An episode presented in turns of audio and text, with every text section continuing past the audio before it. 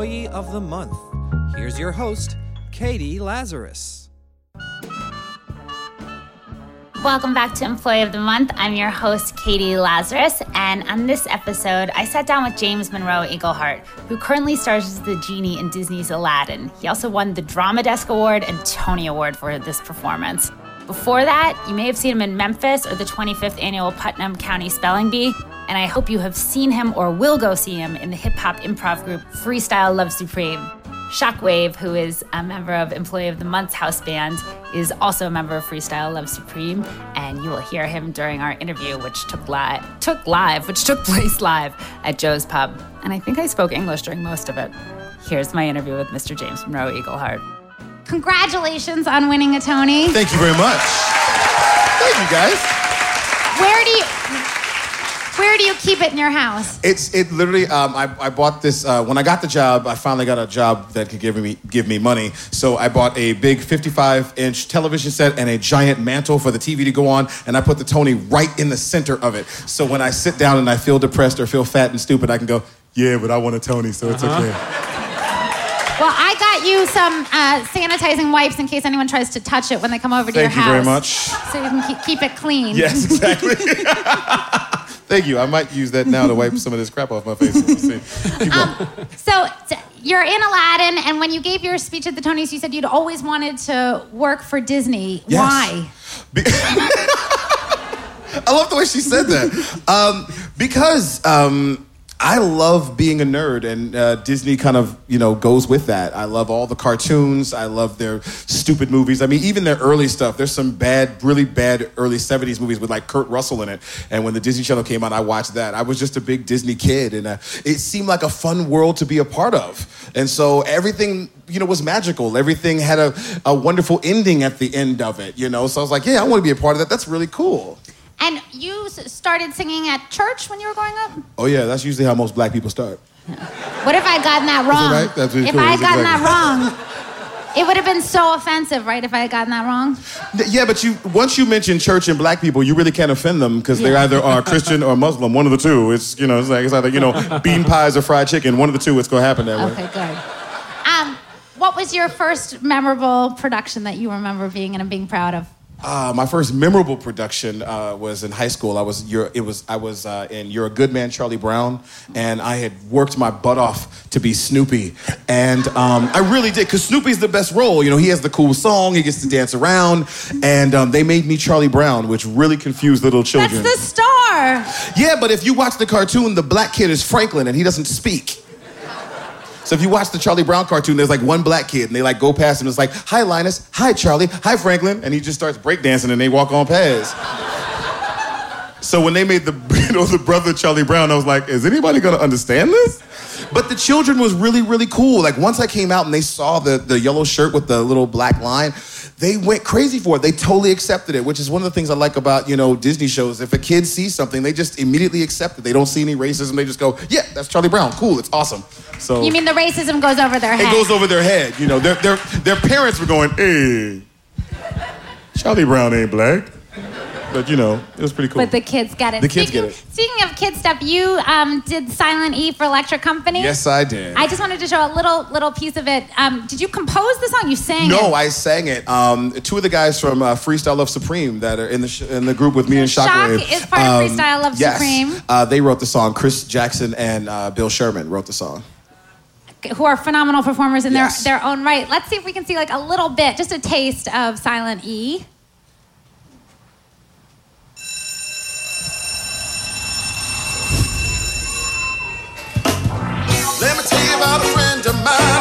Around changing words all the time. But he's kinda sneaky, yes, siree.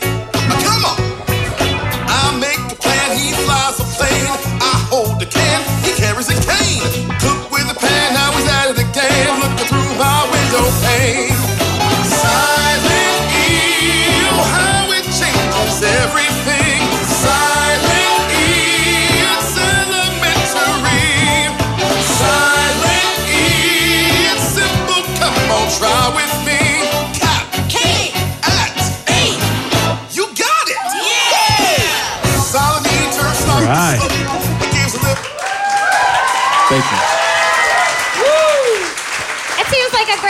Job.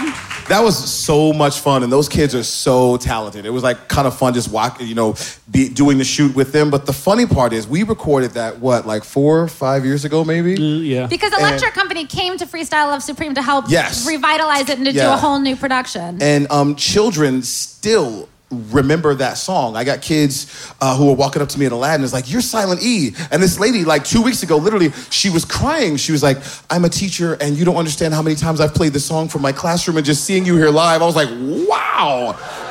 Because I remember watching the Electric Company with Morgan Freeman, all those guys, and how it influenced my life. And now the fact that that song is actually helping children learn how to read, or at least know what Silent E is, makes me happy too. Wait, she was a teacher and she could afford tickets to a Broadway show? I'm pretty sure somebody paid for them tickets. okay, good. um, I know that you're a huge comic book nerd. Do you really have a, tat- a Superman tattoo? No, no, Okay, sorry, no, not sorry. Superman. Oh, Batman. I apologize. Yes. When did you get that? That was a birthday present to myself for my 30th birthday. So this year, Yeah. Yes. this past year. How um how did you get here from California? How did you find your way to New York? Plane.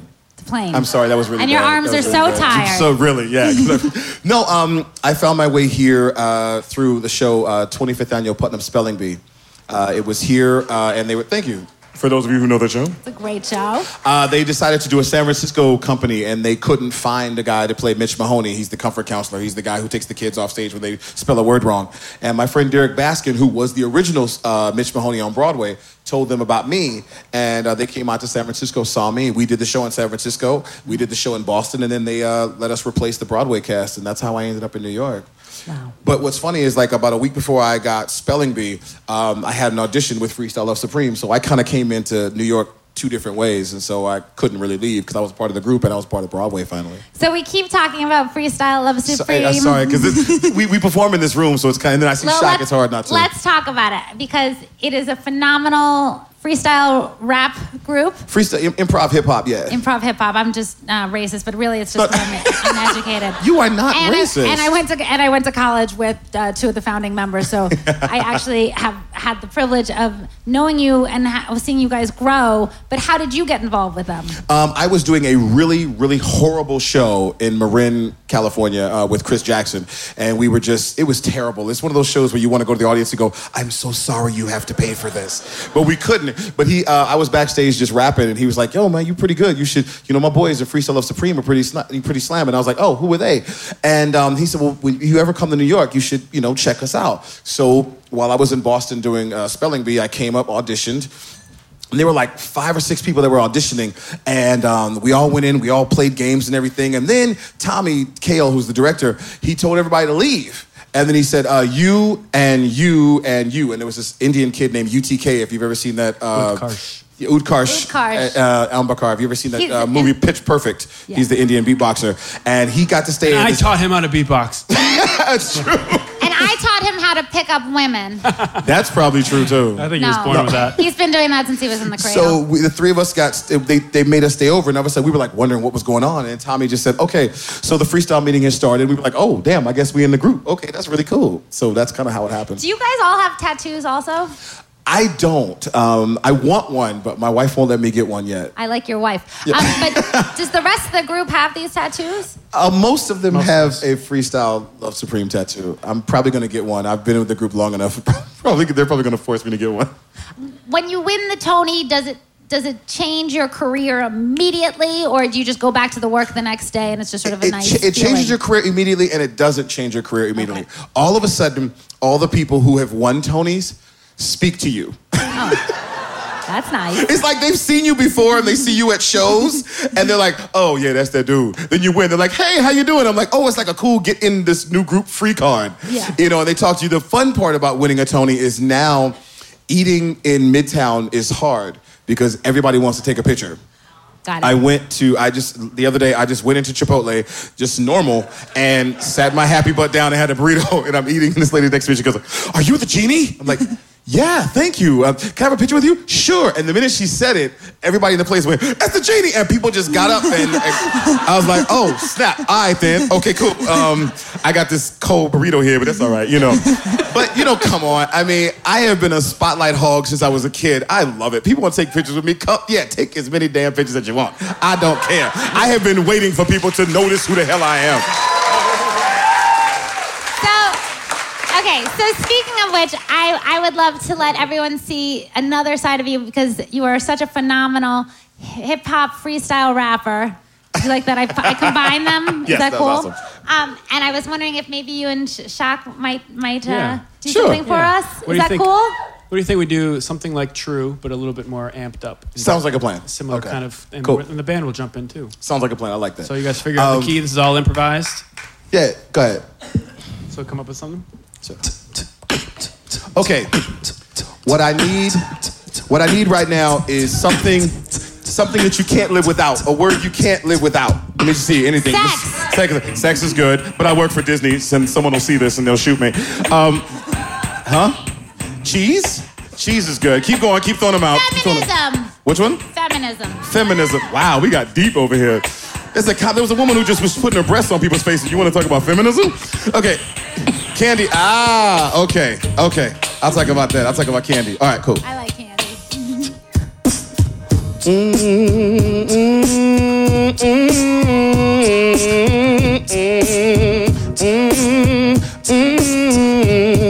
C A N D Y. C A N D Y. Now, I'ma tell you a little story, something kind of like an allegory. Let you know about this day that was so fine and dandy when I met this girl named Candy. Yes, it's true. I met this girl named Candy. She was so cool. Now I was about 12 years old and I was in junior high. And I walked up to this girl and I said, I've got to say hi. And at the time, you know that song from New Edition, of course, was called Candy. So I walked up to her and I had to sing that little melody. I said, Candy, how you doing? Baby, how you been? And she said, What is your name? I said, I'm James, your new boyfriend. Now, I didn't know that Candy already had a man. Now, although she was 12, this brother was 15 and really bad. Damn. What was I supposed to do? He's coming over, this big ass dude, and I'm like, hey, and he's like, ho, and I'm like, oh no, now, what am I supposed to say? Now, what am I supposed to do? I did like any 12 year old theater kid, I acted gay and get real cool. I said, hey, I was talking to her, you know, just being her friend. I mean, I don't even wanna be her boyfriend. I don't even want this talk to end. So then he walks away from me and I'm feel safe so far. But then after school, he comes back to me, not real too far. He says, Yo, Jay, is it true? I mean, are you really gay? I said, Well, of course, man. You know, I don't want your woman. I mean, that'd be a really messed up day. He said, Oh, thank God, you know I am too. And I really always thought that you were real cute. I was like, Oh, snap! Wait, hold up, stop, listen. I, no, it was this choice of getting my ass kicked or kissing this big ass man. What did I do? Well, here's what I stand. I said, listen, to be honest, I'm not gay. I just didn't want to get my butt kicked today. So if you want to fight, I guess we'll fight. And he said, no, that's all right. But if I could just walk around with you, I mean, when nobody else is around, I said, you mean you and me walking around in this town? He said, yes. So we walked around the mall, my big bodyguard standing tall. Nobody knew this boy was gay. Took him to my church on that next Sunday. And of course, he met the other drummer in the choir, of course, who was also gay too. So while these two were off canoodling, what was I doing? Trying to get back to Candy, dude. It's all about that C A N D Y. Is a true story. I'm serious, I'll tell you why. Now I finally got Candy, and that girl was so sweet until she went off to high school because she met another brother who was 15. Damn! C A N D Y. C A N D Y. Sing it. C A N D Y. C A N D Y. True.